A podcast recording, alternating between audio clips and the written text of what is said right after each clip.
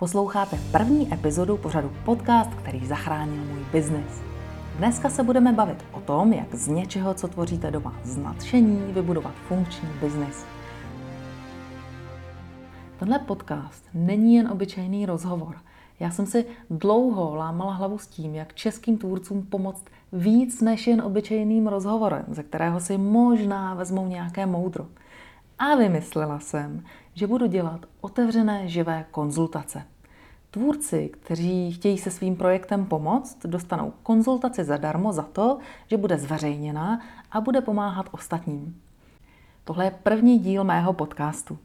Mým hostem bude dneska Renata Hůrníková se svým projektem Anula Handmade. Renata s podnikáním teprve začíná a zatím jí to vůbec neživí a my se spolu podíváme na to, co by se dalo dělat, aby její projekt byl finančně životaschopný. Poslouchejte a vytěžte z toho pro sebe maximum. Vítejte v pořadu Podcast, který zachránil můj biznis. Podcast pro vás natočila lektorka tvůrčího podnikání Bohdana Goliášová.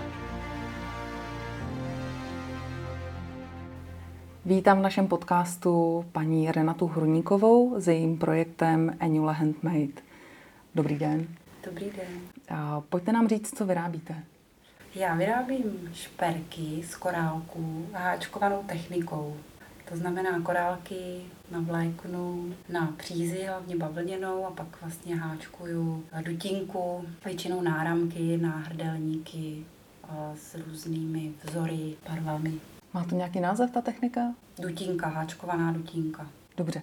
A teď nám řekněte, v jaké fázi to vaše podnikání nebo ta výroba, prodej je a s čím byste potřebovala pomoct? No, jsem na začátku, řekla bych.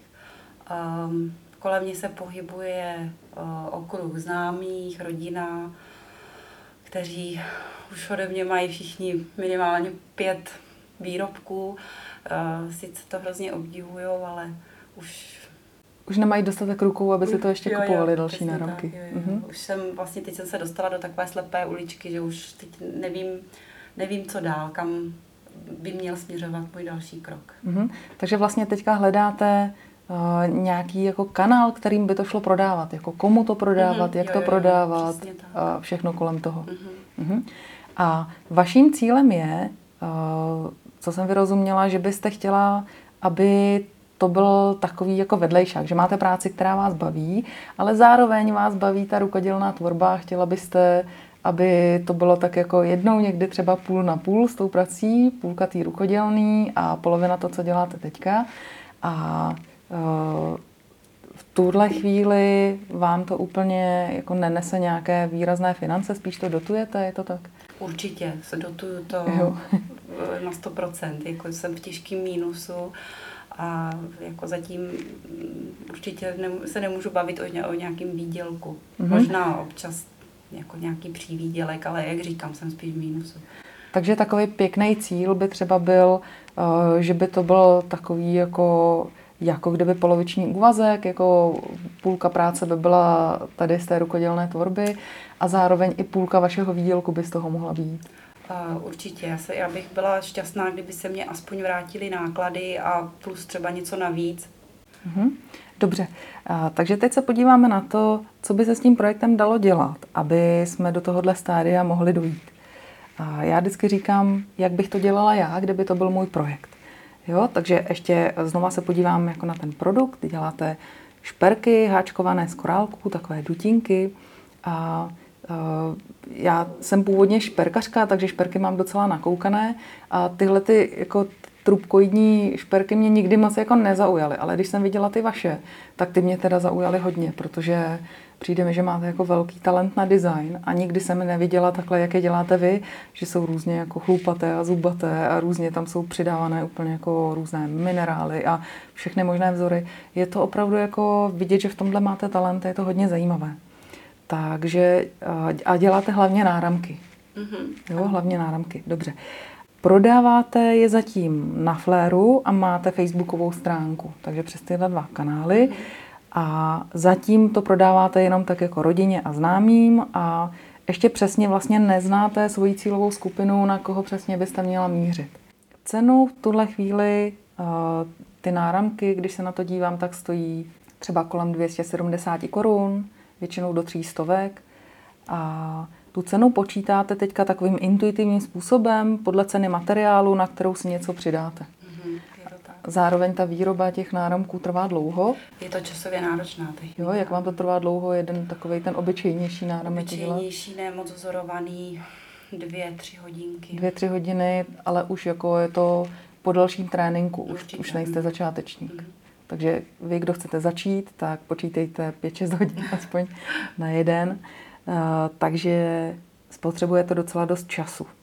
Dobře, uh, já si vždycky na začátek dělám takový jako malý výpočet, abych si udělala takový obrázek o tom, kolik vlastně, když má člověk cíl třeba vydělat si jako nějaké konkrétní peníze za měsíc, tak kolik by toho měl vyrobit a prodat. A když jsem si říkala, že byste to třeba chtěla jako uh, mít takovou jakoby půl úvazek, jenom takovou práci na půl, tak jsem si vzala prostě polovinu uh, průměrné mzdy, což by bylo kolem patnáct tisíc. A uh, vyšlo mi z toho, když si říkám, že z jednoho náramku by vám třeba zbylo kolem sto padesát korun, možná ani to ne, nevím, ale buďme třeba velkorysí, uh, když by vám po odečtení nákladů z jednoho náramku vyšlo kolem, zbylo kolem sto padesát korun, tak by to znamenalo, že byste musela vyrobit kolem sto náramků za měsíc. A nejenom vyrobit, ale prodat. A, a aby jsme měli přesný obrázek, tak na pracovní den to vychází vyrobit a prodat pět náramků za den. Což nevychází úplně ani časově, mm, to nevychází. Ani s tou výrobou. A zároveň uh, on i ten prodej spotřebuje docela dost času. Mm-hmm. Takže tohle ale, toho se vůbec neděste, tohle se děje úplně každému tvůrci na začátku, že když si takhle spočítáte, že byste chtěli vydělat nějakou částku, tak ono to většinou prostě nevyjde. Jo? A my teďka budeme hledat nějakou strategii k tomu, jak se dostat k tomu, aby to prostě vyšlo. Obecně, když chcete na nějakém svém řemesle, nějaké rukodělné práci začít stabilně vydělávat, tak jsou takové dvě cesty k tomu, jak v tom být úspěšný. Ta první je udělat si manufakturu, nabrat si lidi, vyrábět toho hodně a hodně jako tlačit na prodej. Jo, dělat velký marketing a snažit se toho hodně prodat. A vlastně udělat z toho takovou jako větší firmu. Tenhle způsob má nevýhodu to, že potom místo výroby spíš jako řídíte lidi, děláte management a Uh, už vám prostě nezbývá jako čas moc na tu tvorbu. Uh, ne moc jako tvůrci bývají orientovaní na to, že bývají dobří jako v řízení lidí. Spíš to jsou trošku tvůrci takový jako samotáři. Jo, je to váš případ? Je to můj případ. No, mě to totiž a... hrozně baví, takže já bych mm. hrozně nerada to na někoho jako delegovala. Aby to jako to příjemný dělal někdo za vás. Jo, jo, no a proto tady máme ještě jako druhý způsob, jakým je možno docílit toho, že člověk si na sebe vydělá, nebo aspoň jako nějak částečně, když to dělá jenom část dne. A nemusí zakládat tu velkou firmu. A to je styl, kterýmu já říkám one woman show. A je to takový, jako že člověk je ojedinělým tvůrcem, vyrábí to sám. A vlastně úplně všechno, co vyrobí, tak je ale taková jako luxusní limitovaná edice. Jo? Ten člověk se stává prostě odborníkem, takovým expertem v tom jednom konkrétním způsobu výroby šperků, má svůj úplně jasný rukopis, podle kterého všichni poznají. A ideální stav je takový, že uh, tvůrce prostě jako si přemýšlí, vymýšlí si nějaký designy, vyrábí si a kdykoliv něco vyrobí, tak už je tam prostě jako hromada zájemců a hromada obdivovatelů, kteří mu to rvou z ruky a za jako velmi vysoké ceny si to rádi kupují a je jich už tam jako pořadník prostě. Mm-hmm. Tohle je jako stav, do kterého se většina tvůrců chce dostat. To je plně sen. A, a tak budeme se dívat na to, jak se to dělá. A tenhle způsob je právě jako vhodný pro tvůrce. Pokud tvůrce se chce uživit a je to opravdu ten tvůrce, jak říkám, takový trochu extrémní tvůrce, že má hodně jako tvůrčí duši, tak my si jako tvůrci nemůžeme dovolit úplně to tvoření jako předat, úplně se ho zbavit. Protože v momentě, kdy začneme řešit jenom nějaké jako rutinní záležitosti nebo něco, co nám nejde a nemůžeme tvořit, tak my prostě hyneme. Jo, často je to, že lidi odcházejí z nějaké práce, která je nebaví, založí si podnikání v rukodělné tvorbě ale právě dostanou se jako do stádia, kdy musí začít řídit lidi, musí začít řídit biznes a ta tvorba tam najednou nemá hlavní slovo. A to je ten moment, kdy oni úplně jako vyhoří a většinou s tím skončí a jdou si zase hledat nějakou jinou práci. A proto se tvůrčí podnikání nedá učit přesně tím způsobem, jakým se učí běžné podnikání. Protože my prostě máme tu tvůrčí duši a my ji potřebujeme živit, jinak vyhoříme. A tenhle ten způsob, ten one woman show, je právě ideální pro lidi, kteří mají tvůrčí duši. Takže uh, já teď budu říkat, jak, jak bych to dělala, když bych chtěla vybudovat podnikání tímhle způsobem. Nejdřív se podívám na ty šperky, na ty produkty. Uh, když se na to dívám, uh, vy jste říkala, že to děláte asi dva roky. Tak rok a půl. Jo, jo. Takže jste v takovém jako trochu začátku ještě. Jo, určitě. Mhm. Uh, já když se na ty vaše šperky dívám, tak, uh, tak mám pocit, že to je, že jste jako umělec ve vývoji. Jo? Že uh, jste v procesu, kdy na začátku jste možná začala dělat jenom ty obyčejné dutinky, podle toho, jako jak jste se to někde učila a prostě jenom třeba jednobarevné a obyčejné, takové, jaké já jsem byla zvyklá jako vídat. Ale najednou já už tam vidím jako nové designy, které jsem já třeba ještě nikdy neviděla. To, jak na to přivazujete takové ty různé zubaté a chlupaté, já nevím, prostě různé jako další korálky a minerály a, a ty vzory, které tam vytváříte, tak to už je pro mě jako něco úplně nového. A, a já, když se na to dívám, tak tyhle šperky ke mně vyloženě mluví. Jo, jako je to pro mě, ten design je pro mě hrozně specifický, co děláte. Ale zároveň mám pocit, že jste jakoby na začátku toho, že teprve teď vlastně jako objevujete ty různosti, které se do toho dají zapojit a to, jak vlastně, co s tím všechno jde udělat, s tou technikou. Myslím, že teď jsem ve fázi, kdy jsem zmákla tu techniku, mm-hmm. jo, což je hrozně důležitý a teď už si můžu hrát. Jo. A to je přesně to, čemu bych se teďka věnovala. Jo? Protože vy potřebujete ze sebe vybudovat toho tvůrce experta, vy potřebujete být někdo, kdo má vlastně nějakou svoji vlastní techniku a nikdo jiný to nedělá. Nebo když to dělá, tak je jasný, že to kopíruje. Protože všichni vědí, že vy jste ten originál, že vy jste ten autor. Jo? Takže v tuhle chvíli já bych si právě jako hodně hrála a snažila bych se úplně, jakoby úplně popustit jako úzdu svojí fantazii a dělat úplně, kam mě to prostě povede. A on se tím vytvoří ten váš rukopis. Já bych se vůbec nebála v tuhle chvíli začít dělat i nějaké jako úplně extravagantní věci, nějaké mm. jako úplně experimenty. Jo? A ono tím, když třeba tohle rok budete dělat, tak si najednou najdete nějaký styl, který tady vlastně ještě není. Mm. Jo? A v momentě, vy už jako tam jdete, to už je vidět na těch špercích, že už jako na tohle máte nakročeno, že to, prostě, to už prostě nejsou obyčejné šperky.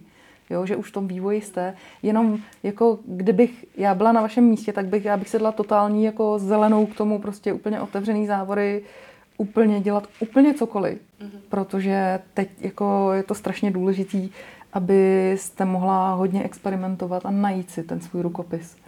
Ve chvíli, když už bych ten rukopis měla trochu uchopený, tak bych to pojmenovala jako svoji vlastní techniku. Pojmenovala bych tu techniku nějak. Vymyslela bych si název pro tu techniku. Protože de facto to bude nová technika. Jo? To nikdo jako nebude dělat, to co, to, co vy budete dělat. A ve chvíli, kdy vy si pojmenujete svoji vlastní techniku, tak najednou vy jste autor techniky. A už prostě, tomu se říká expert positioning, už, už jako dáváte světu o sobě vědět, že jste na něco expert. Protože vy jste autor té techniky. Já bych v tuhle chvíli úplně přestala dělat to, to, co se dá najít někde jinde, takové ty jako běžné jednobarevné věci. Hodně bych se pouštěla do těch experimentů. Jakmile už bych měla nějaký trochu rukopis, tak potom vy hlavně děláte náramky. A já bych od těch jako úspěšných designů, který bych viděla, že se mi jako hodně povedly, já bych dělala celé soupravy. Jo, ne náramek, ale náhrdelník, nějaké naušnice. Když jsem se dívala na Flair, co tam máte za, za výrobky, tak jsem tam viděla i takové ty subtilní náramky, jenom takové ty, já nevím, z bavlnek a navlíknutých tam pár korálků. Bylo to hodně levné, kolem, já nevím, sedmdesát devět mm-hmm. korun, nebo tak něco. To je takový experiment. Jo, jo, jo. Tak já bych klidně experimentovala, uh, jenom bych se snažila to hodně jako rozvinout. Klidně bych dělala i tyhle jako jiný, tyhle subtilní, ale dělala bych je tak, aby se prodávaly aspoň za pětistovku. To znamená, jako hledala bych způsob, čím je udělat, jak je udělat tak zvláštní, aby prostě lidi si řekli, tyjo, to jsem nikdy neviděl, prostě, no tak to je jasný, to je prostě nějaký design, to je jasný, že to je drahý. Takže tohle, takhle bych nakládala jako s tím svým uměním ohledně těch šperků. Potom, abyste, abyste mohla si vybudovat prostě to svoje podnikání, tak potřebujete budovat svoji značku, jako nějaký svůj brand. A v tuhle chvíli ten váš brand se jmenuje Anula Handmade, což je nějaká, nějaký název, který vyšel z vašeho jména. Nicméně já si představuju, že ty vaše věci, tak jak, jak teďka vidím, jakým směrem to jde, ten design, tak jsou jako docela extravagantní a že by jako mohly být takové hodně zvláštní a docela dost drahé. Mně se k tomu úplně tenhle název nehodí, k tomu stylu. Protože... Mě taky ne. jo, jo, jo. Já když si představím Anula, tak si mm. představím takovou culíkatou holku, takovou jo. holku od vedle. Tak to zase nejsem, no.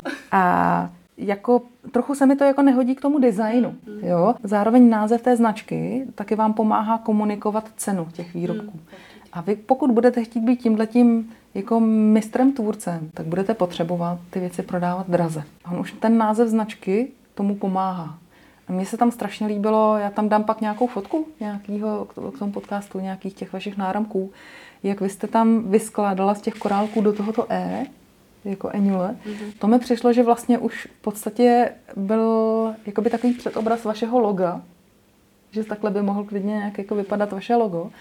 Akorát já bych teda se ještě snažila popracovat s tím názvem. Kdyby tohle byl můj projekt, tak já bych z tohohle názvu klidně, který to má, nějak vycházela, ale hledala bych jako nějaký jiný styl toho jména, ve kterém to bude znít jako prostě takový jako na vyšší extravagantní úrovni, jo, prostě místo Anula třeba N nebo Annie nebo prostě nějak jako, nebo Etienne, prostě hledala bych jako uh, nějaký další způsoby, jakýma, jakýma to říct. A klidně to může být jakoby jméno a příjmení, jo, hodně to funguje dobře v angličtině. Uh, ale nemusí to, nemus, nemusí to nutně být, ale hledala bych něco takového. Uh, určitě bych se snažila vyhnout takovým těm uh, rukodělným klišé, jako handmade nebo handmade with love, to už je jako hodně velký klišé, nebo něco design, nebo něco style. Spíš bych hledala třeba nějaký jako fiktivní jméno a příjmení, který hodně dobře zní a zní jakoby, jako někdo, kdo nosí ty vaše šperky. Jo, takže něco takovýmto nějakým způsobem uh, bych hledala název. Hledání názvu často je docela uh, dlouhodobá a strastiplná věc. Běžně se setkávám s tím, že u nových projektů se název hledá klidně dva, tři měsíce, někdy i půl roku. Jo, že někdy se stane u některého projektu, že najednou prostě lup a máte to v hlavě a je to úplně jasný, ale někdy se to prostě musí hledat. A je dobrý vždycky nechat to projít nějakou skupinou lidí, když se říct jim ten název nebo ukázat jim, jak to bude vypadat napsaný a zeptat se jim, hele, tohle je prostě nějaká značka, co to je, co si pod tím představuješ.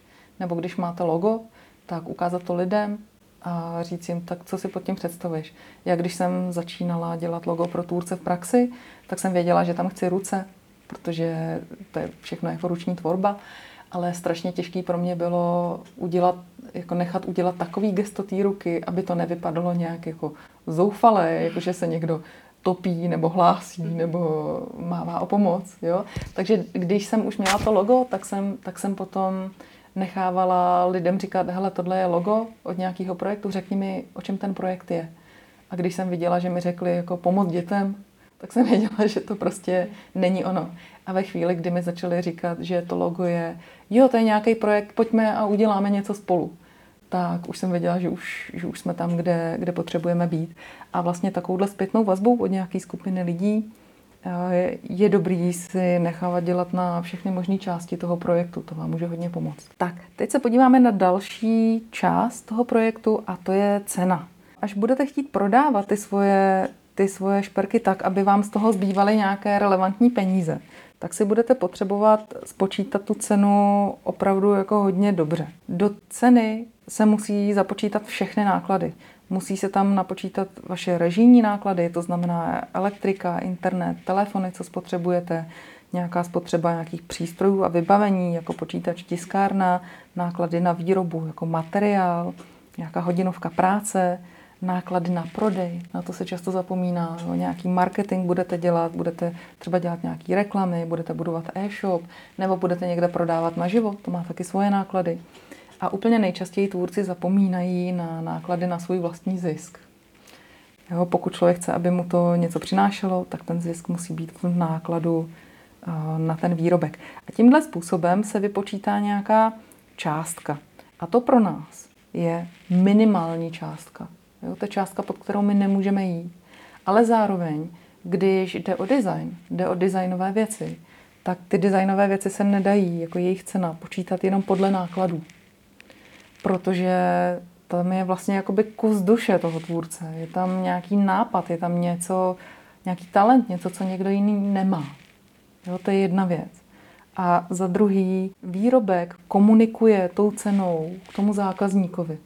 Když vy budete chtít mít uh, zákazníky, prostě takové lidi, jakože na úrovni, kteří si prostě jsou jako vlastně docela velká osobnost, že si dovolí být trochu extravagantní, jo?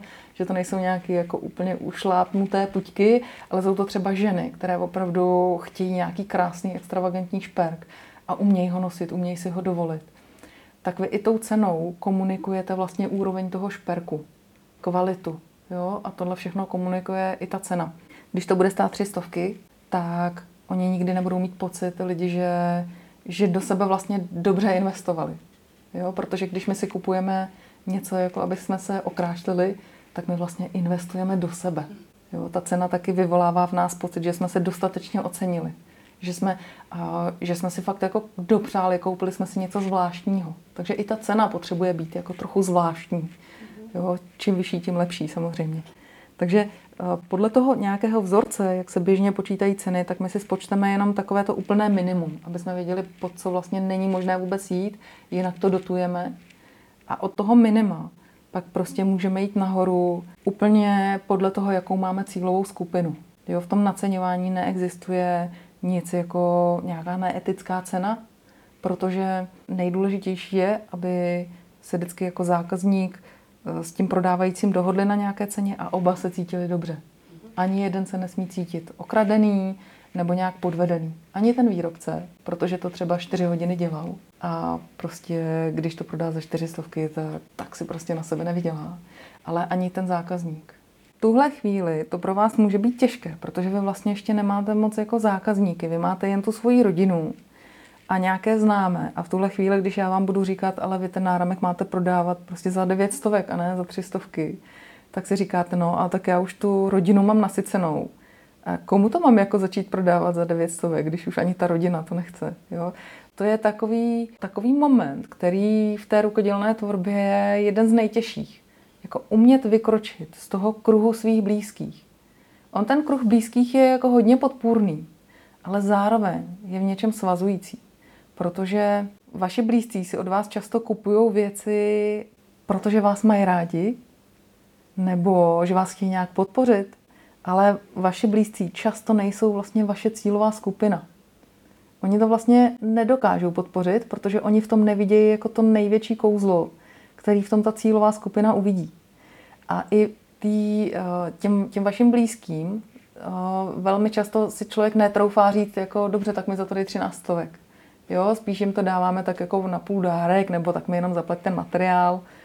Jo, a tím pádem ani vám se to jako nevrátí. Jednak oni to jako by vlastně nedokážou dobře docenit, protože oni nejsou ta cílová skupina, na ně to neudělá takovej dojem. A zároveň to neudělá takovej dojem na vás, protože se vám to nevyplatí. A jo, mým doporučením vždycky je, když někdo něco vyrábí, snažit se co nejdřív začít prodávat cizím lidem. Protože o tom to je. Jakoby biznis v rodině nikdy neuděláte velký. To o tom, jestli člověk uspěje, tak je to o tom, jestli se mu podaří prodávat cizím lidem.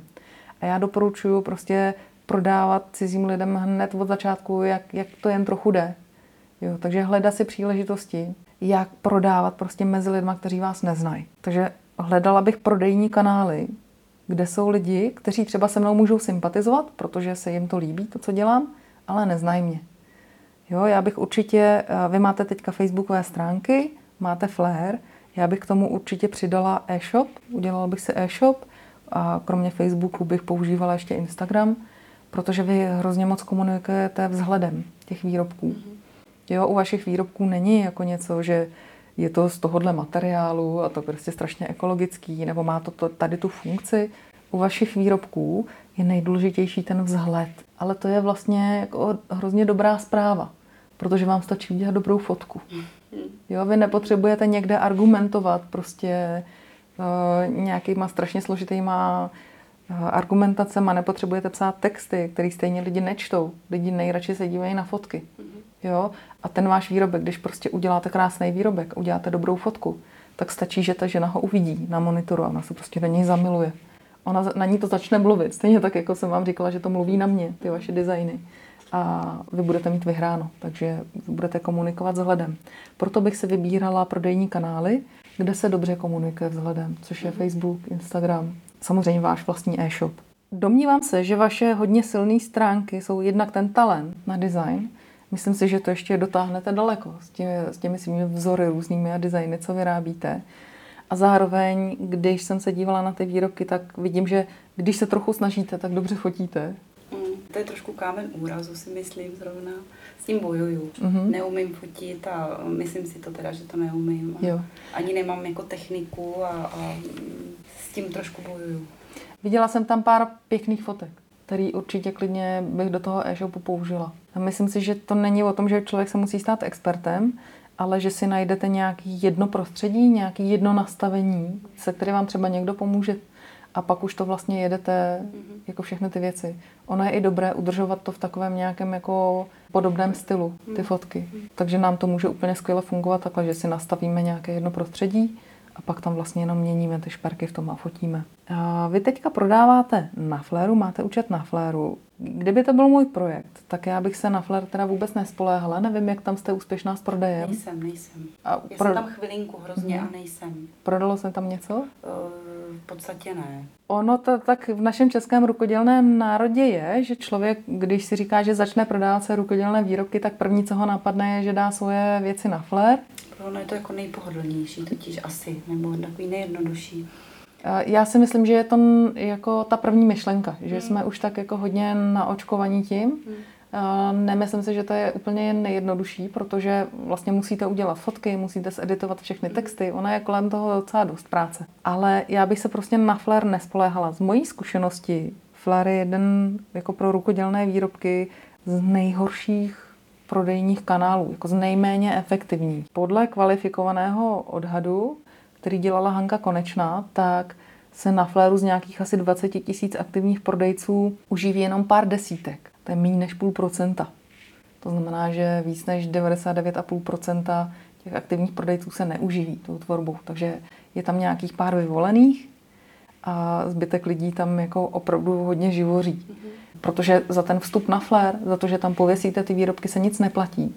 To znamená, že každý tam toho dává hromady a jsou tam úplně jako miliony neprodejných ležáků a mezi nima se ty vaše krásné designy ztratí. Zároveň je tam spousta takových jako hobistů, kteří nemají problém to dotovat a jenom to vlastně prodávají pro radost, jakože to někomu udělalo radost, že si to někdo koupil, ale vlastně to dotujou. A jsou tam jako hodně, hodně podstřelené ceny a lidi to podle toho porovnávají. Jo, takže to prostě jako z mého profesního hlediska Flair je jeden z nejméně efektivních kanálů na prodej. Když, myslím si, že když vezmete tuhle energii, kterou jako lejete do Flairu a přesměrujete ji někam jinam, tak prostě se to bude vracet úplně jako mnohonásobně líp. No a jak jsem říkala, tak já bych si postupně nejdřív, jako máte ten Facebook, tak ten bych využívala, k tomu bych udělala Instagram, vlastně úplně ty stejné fotky, který máte na Facebooku, můžete provařit na Instagramu. A na tom Instagramu už jako jsou docela velký publika taky, roste to hodně. A směřovala bych k tomu, že bych si dělala vlastní e-shop a ten Facebook a Instagram, eventuálně živé akce, bych používala k tomu, abych si ty lidi vodila k sobě.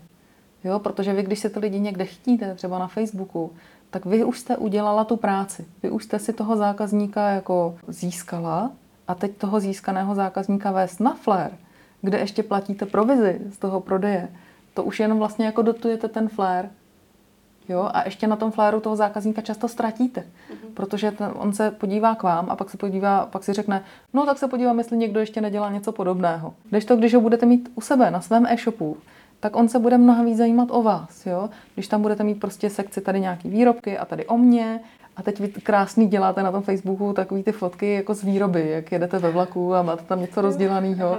To je takový, že člověk hned si říká, jo, jo, tak to já taky takovýhle nějaký věci jako dělám a hned má člověk pocit, že vás jako zná a je na vás jako příjemně naladěnej. Jo? Takže prostě, když tam budete mít nějakou sekci o sobě, tak to lidem hrozně pomůže se na vás jakoby nějak jako navázat, získat nějaký citový vztah k vám. A o to radši budou nakupovat, ne, že jako hned odejdou někam jinam si něco porovnávat, jako na tom Flairu. Takže já bych hodně používala Facebook, Instagram a i bych se to tak jako testovala, že vždycky, když by se mi povedl nějaký jako hodně pěkný, uh, hodně pěkný šperk, tak bych mu nasadila nějakou jako opravdu pořádnou cenu a udělala bych třeba na pár dní Facebookovou reklamu mm-hmm. s krásnou fotkou toho šperku a vodila bych si ty lidi vlastně do e-shopu skrz tu reklamu. Vy jste schopná, když máte nějaký jeden design, udělat ho znova. Je to tak? Není to problém.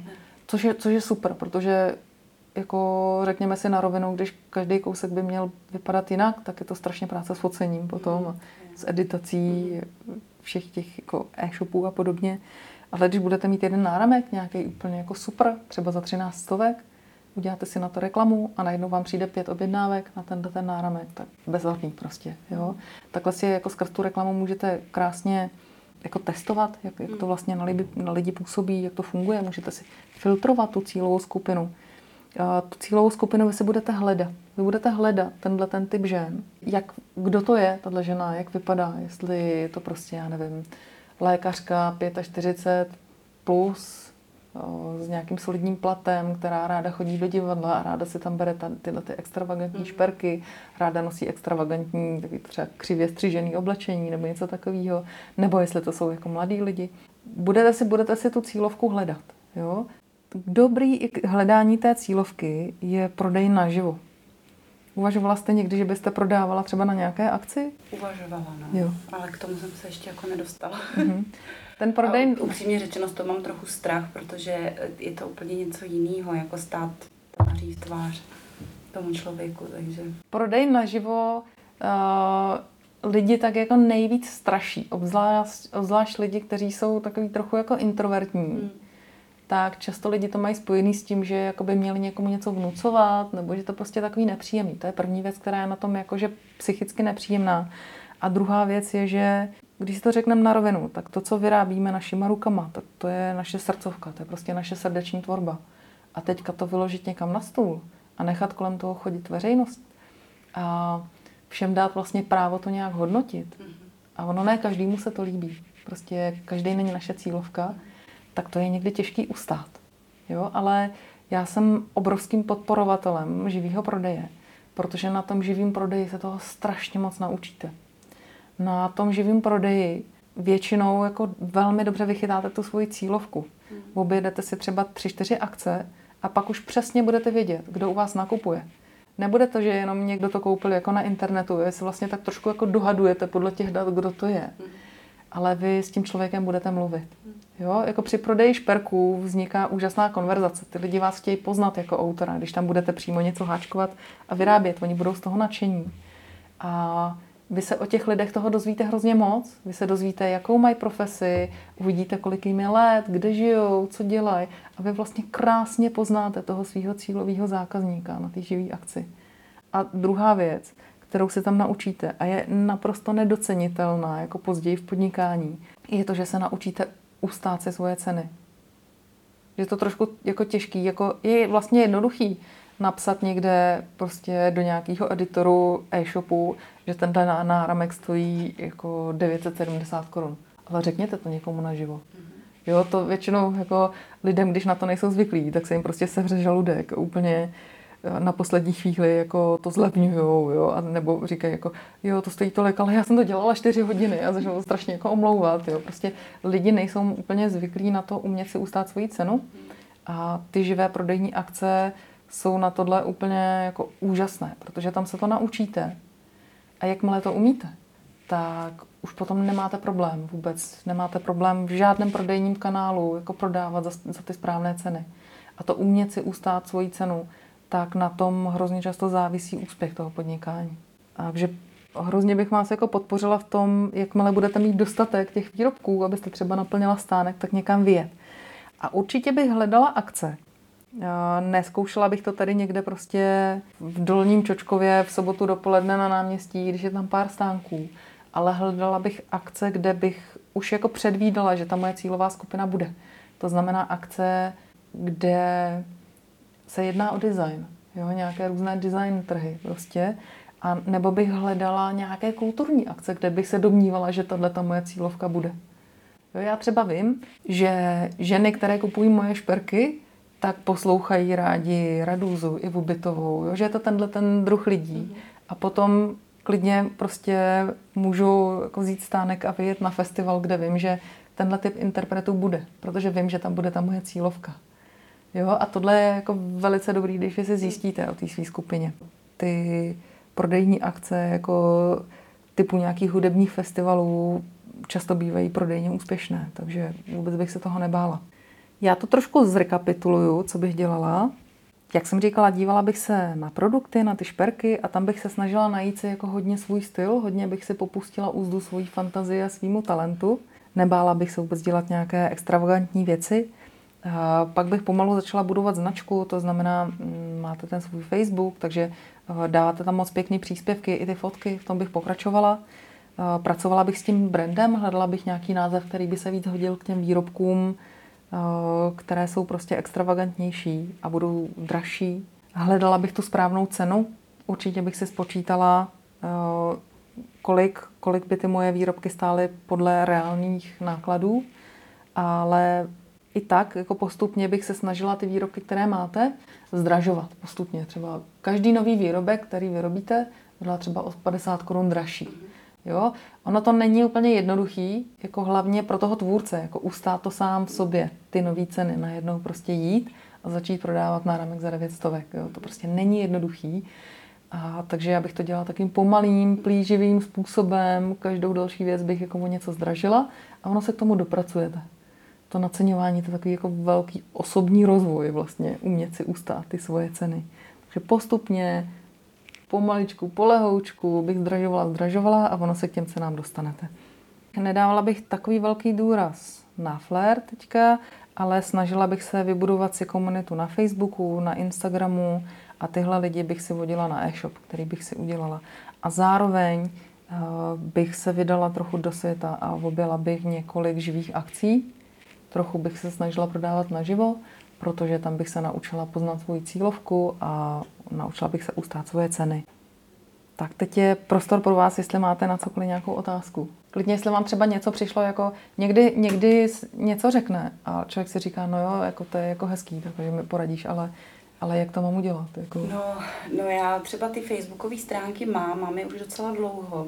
Ale pořád mám pocit, že se tam pohybuje okruh lidí, kteří jako si řeknou, jo, to je hezký, to se jí povedlo, to je jako fajn, oni to pochválí, ale to je jako všechno, jo, že já nejsem schopná se nějak dostat mezi jako větší skupinu lidí. Ne, a nevím vlastně, jak to mám udělat. Je pravda, že nějaký jako reklamy a takovýhle věci nepoužívám, to jsem, k tomu jsem se jako ještě neodhodlala. Takže ne, jako nevím, jak to ještě dál jako rozšířit. Mm-hmm. To znamená, že ta reklama by nějak zabrala, nevím. Mm-hmm. To znamená, že teď tam prostě máte nějaký lidi, kteří jsou jako, jako hodně vaši lidi, mají vás rádi, hodně vás podporujou, jako, jsou, jako jdou s váma prostě tu jo, cestu, jo, to určitě, ale je jich málo. Potřebovala byste tam právě začít nabírat ty cizí no, lidi. Já si myslím, že tam i cizích lidí je docela dost, ale já si myslím, že jsem je nabrala možná i jako na špatném místě. To znamená, že ty lidi v tu chvíli se jim to třeba líbilo, oni mi tam dali ten like, ale už jako dál se mnou nějak ne, nekomunikujou, nereagujou, už jako asi to nezajímá, protože to mm-hmm. prostě není ta moje cílovka. Jo. Jo, protože já se třeba hodně pohybuju v takových těch tvořících skupinkách a chlubících skupinkách a tam třeba se tady ty lidi nabalí, jo, ale mm-hmm. to jsou většinou lidi, kteří sami něco vyrábí, sami se něčím jako chlubí mm-hmm. a uh, jsou to třeba lidi, kteří si řeknou, no tak tohle si udělám sama, že to ne, jako nepotřebuju si kupovat. Mm-hmm. Nevím, nevím, jestli to tak je, mm-hmm. ale předpokládám. Jo. Oni si to udělají sami do té doby, než vy budete jakoby mít tu vlastní techniku. Mm. Než vy jakoby přijdete na, tu, na ten způsob, jak to dělat jako mm. fakt jinak, jak to být tam jako jedinečná. A, a vy už jako na té cestě jste, takže vy na to přijdete. Oni to... pak vás budou vyzývat a tím uděláte kurzy. Jo. ať to učíte, což je taky skvělý způsob vydělávání peněz, jako pro takový ty, ten způsob jako to one woman show, hmm. úplně ideální, když se chcete živit, tak je prostě vyrábět drahé věci, a prodávat, prostě mít jako dobře vybudovaný nějaký svoje publikum, nějaký svý zákazníky, kteří vám vlastně okamžitě trhají od rukou ty věci a vy jako tak nějak jako nestíháte vyrábět a zároveň to publikum se strašně jako chce naučit tu techniku. A, takže děláte nějaký kurz a ty kurzy jsou jako e, prostě, jakmile už máte nějaký jméno, tak e, jsou finančně jako hrozně zajímavý pro vás ty kurzy. Jo, že to pak může být klidně půl na půl prostě s nějakou výukou, ale to už je jakoby ve stádiu, kam se dostanete třeba za dva, za tři roky. Jo, takže budete prostě takhle pracovat na té svojí technice. No a co se týče toho Facebooku, to je taková docela jako neznámá. Já vlastně taky pořád bádám nad tím, jak vlastně je to jakoby moc důležitý mít hodně velkou jako přízeň na Facebooku lidí, protože ten Facebook to není platforma, která je vaše. Jo, ten Facebook prostě vlastní nějaký člověk nebo skupina lidí a oni si s ním dělají úplně psí kusy. Prostě jako v poslední době několikrát změnili algoritmus a v tuhle chvíli, když máte nějaké stránky, které nejsou vaše osobní, ale jsou jakože firemní, což prostě ty Anula Handmade prostě jsou vlastně firemní stránky, tak jejich dosah je vlastně minimální. Že tam třeba máte dvě stě fanoušků, ale když uděláte příspěvek, tak já nevím, jestli si to přečte, to ukáže třeba třinácti lidem. Prostě ten dosah je hodně malej, jo. Já jako bych budovala možná, jakože facebookové stránky potřebujete, protože přes ně budete dělat třeba reklamu, ale možná bych budovala spíš komunitu ve, spů, ve smyslu skupiny facebookový. A jakmile chcete mít nějakou skupinu, tak těm lidem musíte něco dávat, něco, za čím oni půjdou. A to prostě často není jenom nějaký jako obyčejný výrobek. To musí být něco, co oni hodně jako obdivujou. Buď to musí být něco, kde, kde fakt se jako fascinovaně chodí prostě obvin, obdivovat vaše výrobky. A nebo to musí být něco, kde se něco zajímavého dozvědějí a naučí. Jo, to znamená, když byste pak začala něco z toho učit, tak můžete prostě sdílet nějaký třeba jednoduchý návody na něco. Jo, a takhle, takhle se můžete nabrat vlastně jako docela zajímavou skupinu lidí, který bude zajímat ta technika. A oni jednak se to jako chtějí vždycky naučit. A zároveň oni se strašně rádi koupí ty šperky od toho mistra. Protože pro ně to má tu velkou hodnotu. Jo, takže jako ty lidi vám do té skupiny nepřijdou úplně, tam nenahopsají sami. Musí tam mít něco, za čím půjdou. Vždycky je zapotřebí těm lidem dát nějaký kvalitní obsah v té skupině. Zároveň ty lidi, když, když by tam šli za vzhledem, tak vám tam může spousta lidí přejít přes tu facebookovou reklamu právě, protože tam uvidějí, to si vlastně můžete zaplatit, aby to prostě lidi viděli, jako nějaký krásný vizuál toho šperku a oni tam pak prostě můžou za vámi přijít, protože se jim to bude líbit, jak to vypadá. Jo? Tenhle vlastně přijde, že v tuhle chvíli je to jednodušší na Instagramu, přes ty vizuály si hledat nějakou vlastní komunitu. Myslím si, že je velká chyba budovat podnikání tak, aby bylo závislý na Facebooku. Protože teďka jsme to viděli, jako, co se s tím Facebookem děje a vlastně nikdo neví, co se s ním bude děl- dít dál. A není náš ten Facebook, kdežto, když budete mít nějaký svůj e-shop, ten bude váš. Takže potom určitě, až budete mít nějaký e-shop, tak bych z toho dělala platformu, kde bych těm lidem něco dávala. Jo, kde bych jim dávala třeba nějaký návod nebo prostě něco, co je pro ně jakoby zajímavého jako z té techniky. Na Facebook bych používala jenom jako takový médium, jak se ty lidi k sobě přivízt. Mm. Aby až jednou prostě Facebook nebude, nebo prostě se nějak krachne, nebo něco, nebo cokoliv prostě. Mm. A někdo ho napadne a zablokuje prostě tak, aby vám tím nekončilo vaše podnikání. Mm. Ono i k sobě si naberete docela hodně lidí na těch živých akcích. Ty živé akce jsou na tohle výborné, protože když tam prostě budete mít stánek věcí a budete mít samozřejmě nějakou vizitku nebo nějaký kontakt na sebe, klidně můžete udělat, že prostě na tom, když přijdou k vám na ten web nebo e-shop, tak tam pro ně bude nějaký bonus, tak prostě dostanou třeba nějaký návod zdarma, jo, nebo něco. A oni tam pak jakoby rádi půjdou a tímhle si je krásně zaháčkujete. A z těchto lidí jsou pak jako velice věrní a dobří zákazníci i na tom e-shopu, protože oni už vás viděli naživu. Oni už si vás jako pamatujou, kdo jste a už to nemají jako nějaký anonymní e-shop. Jo, ten, ten offline svět je velice dobrý k tomu, jako propojit si ty lidi i, i na ten online svět. Já jsem přesně ten typ introvert, takže se vlastně lidí bojím. To je trošku můj problém, no. Že nejsem taková ta jako hr. A to je většina tvůrců. Většina no, tvůrců jsou jako jasný. Introverti hmm. a musí se to učit, jak komunikovat s lidma. Já třeba na kurzech vyloženě učím lidi, co mají jako říkat hmm. na tom stánku, jo? Protože my jsme jako zvyklí, že kdykoliv na nás někdo mluví, tak nám vlastně jako něco nutí a je nám to nepříjemné. A proto jako, taky jako nechcem ty lidi nutit, tak na ně radši jako nemluvíme. Jo, jenomže takhle se nic neprodá, když se nemluví. Takže učím jako různé techniky, jak to dělat. Jako zákazník vlastně, on nechce, aby se na něj mlčelo. Jo, on chce jako mít klid na to, aby se podíval, aby si, aby si jako vybral, ale zároveň on je zvědavý. On chce poznat toho tvůrce. Jeho zajímá ta technika. Jo, on chce... On, potřebuje takovou jako péči ten zákazník, jo? Takovou jako milou, příjemnou péči. Jo? A to se fakt jako člověk musí naučit, jakým způsobem komunikovat a co má říkat, aby ten zákazník se cítil takhle opečovaný, ne do něčeho tlačený. To je zapotřebí prostě natrénovat postupně, ale to, to všechno přijde prostě. Na, na těch živých akcích se to naučíte velice rychle. Ty živé akce, ty jsou takový jako rychlý startovač. Dobře. Tak já děkuji, že jste nám přišla představit váš projekt a že jste se tady podrobila téhle operaci vaší. Já děkuji. Tohle byla otevřená konzultace s Renatou Hůrníkovou, tvůrkyní, která začíná podnikat s vyráběním šperků. Jestli jste si nestihli dělat poznámky, tak to nevadí, protože pod podcastem najdete přepsané ty nejdůležitější rady a strategie, o kterých jsme mluvili. Pokud chcete posunout svoje vlastní podnikání, tak vám teď dám tři tipy, kde můžete získat nějaké znalosti zadarmo. Takže první tip. Můžete se přihlásit s vlastním tématem do podcastu a zadarmo si nechat zkonzultovat svůj projekt. Dostanete podobně podrobný rozbor a návrh strategií, jako jste právě slyšeli. Pokud tohle potřebujete, přihlašte se dole na stránce s podcastem. Druhý tip.